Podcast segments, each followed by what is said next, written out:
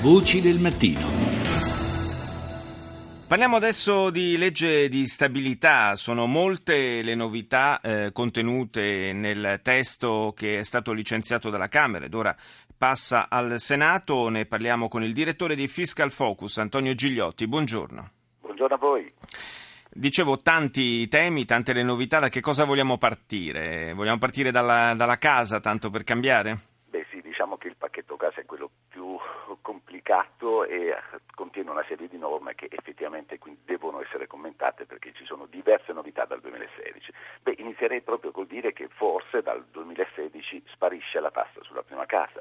Il forse è d'obbligo in quanto un po' anche qualche anno fa ci avevano promesso via licita la prima casa, poi ne e abbiamo pagato anche di più, ma adesso vogliamo essere un po' buoni anche perché è la settimana di Natale, quindi certo. mi sono ripromesso di dare solo buone notizie. Allora, cos'è che sparisce la tassa sulla prima casa? Quindi chi ha una prima casa non pagherà più le imposte su questa abitazione dal 2016. Attenzione però che non si paga se l'abitazione non è di lusso, perché in quella circostanza invece evidentemente giustamente si continua a pagare. Sparisce anche un po' la tassa in capo all'inquilino, quindi che era un rompicapo, perché per piccoli spiccioli vi erano tutta una serie di complicazioni, quindi anche l'inquilino che vive in una casa in affitto ovviamente, se quella per lui è l'abitazione principale, sparisce quella piccola percentuale dal 10 al 30%.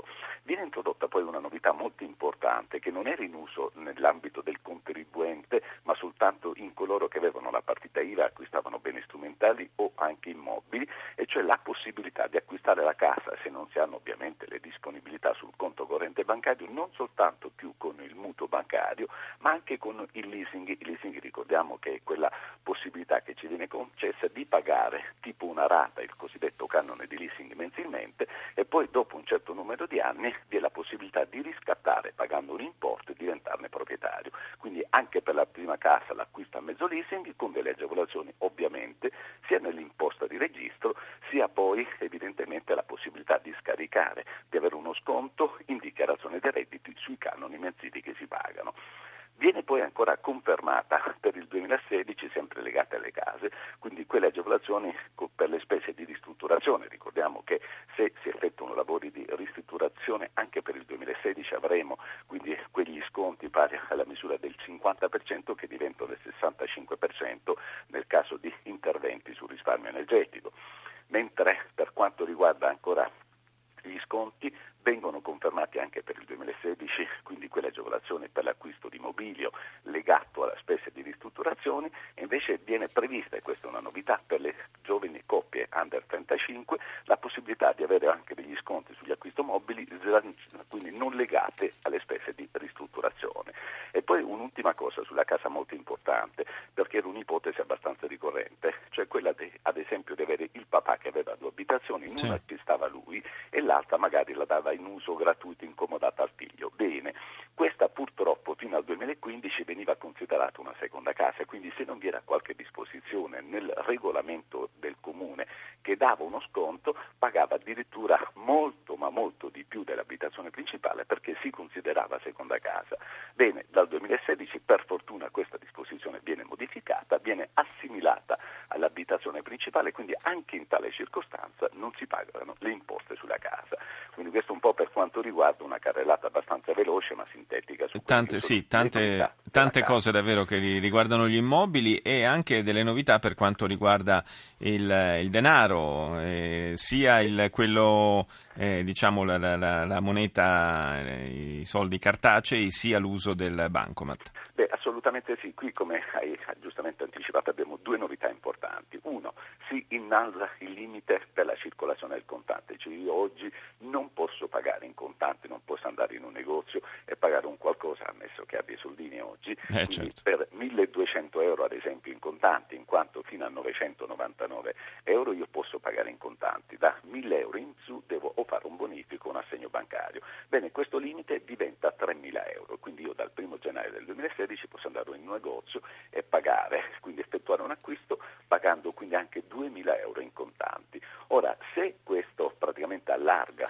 l'utilizzo della circolazione contante vi è un'altra disposizione che ha fatto un po' discutere, poi vedremo anche perché i commercianti, ed è praticamente viene estesa la possibilità dei cosiddetti pagamenti elettronici, quello che all'estero è molto diffuso ed è quello che consente di andare ad esempio ad un bar e poter pagare ad esempio un caffè con carta di credito POS. Ora qui è da rilevare un po' quindi la contestazione da parte dei commercianti, in parte comprensibile. Allora, perché qui c'è l'interesse del contribuente che non, de- non, ha degli spiccioli, magari quindi sei terzo, perché non puoi prendere neanche un certo. caffè. Ricordo che dal 1 luglio del 2014 vi era una norma che imponeva a tutti gli esercizi commerciali, professionisti e quant'altro di accettare pagamenti con carta qualora di importo non inferiore a 30 euro. Viene soppresso questo limite e quindi io posso dal 1 gennaio andare in qualunque attività commerciale e pagare anche se importi sotto i 30 euro. Però ma molti perché... non hanno il POS, questo è il problema. Eh, sì, ma perché i commercianti quindi hanno contestato? Qui ci sono due, due rilievi da fare, perché bisogna dire cose positive anche quelle non positive.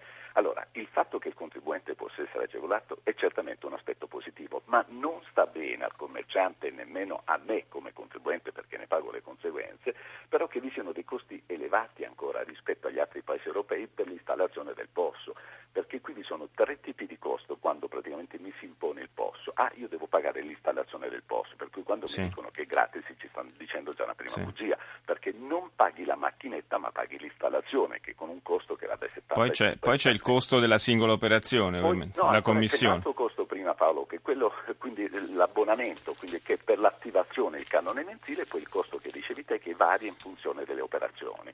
Allora, primo, il commerciante dice sì, va bene, io lo installo, però dice io non posso pagare un costo così elevato di commissioni. E poi c'è un'altra assurdità che non riesco a capire o faccio finta di non capire.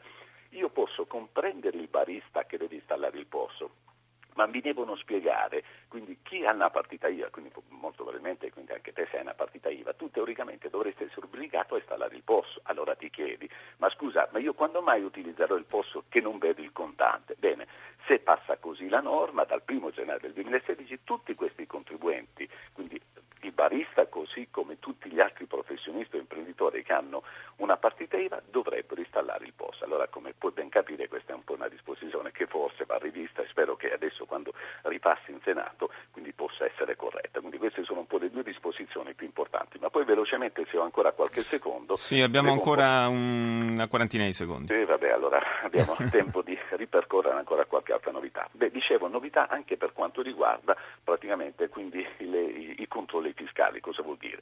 Vuol dire che il fisco ha a disposizione di anni per controllare il contribuente, sono quattro anni, quindi a partire dall'anno successivo a quando hai presentato la dichiarazione. Qui vi sono due novità importanti, una positiva e una negativa. Iniziamo subito da quella positiva che sparisce il raddoppio dei termini a favore del fisco. Cosa vuol dire? Che se il contribuente commette una violazione che ha riflessi di carattere penale, si raddoppia il tempo a disposizione del fisco per controllarlo, quindi sparisce questa disposizione dal 2016, ma attenzione che aumentano gli anni invece per il controllo da parte del fisco in condizioni ordinarie.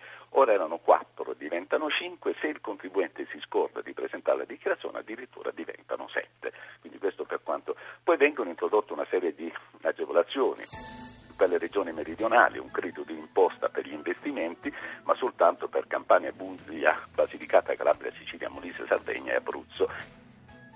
Grazie, grazie ad Antonio Gigliotti per questa panoramica sulle novità della legge di stabilità, grazie di essere stato con noi, ora la linea eh, va al GR1, GR1 delle 6.30 condotto da Francesco Rubino, noi di Voci del Mattino, torniamo tra qualche minuto.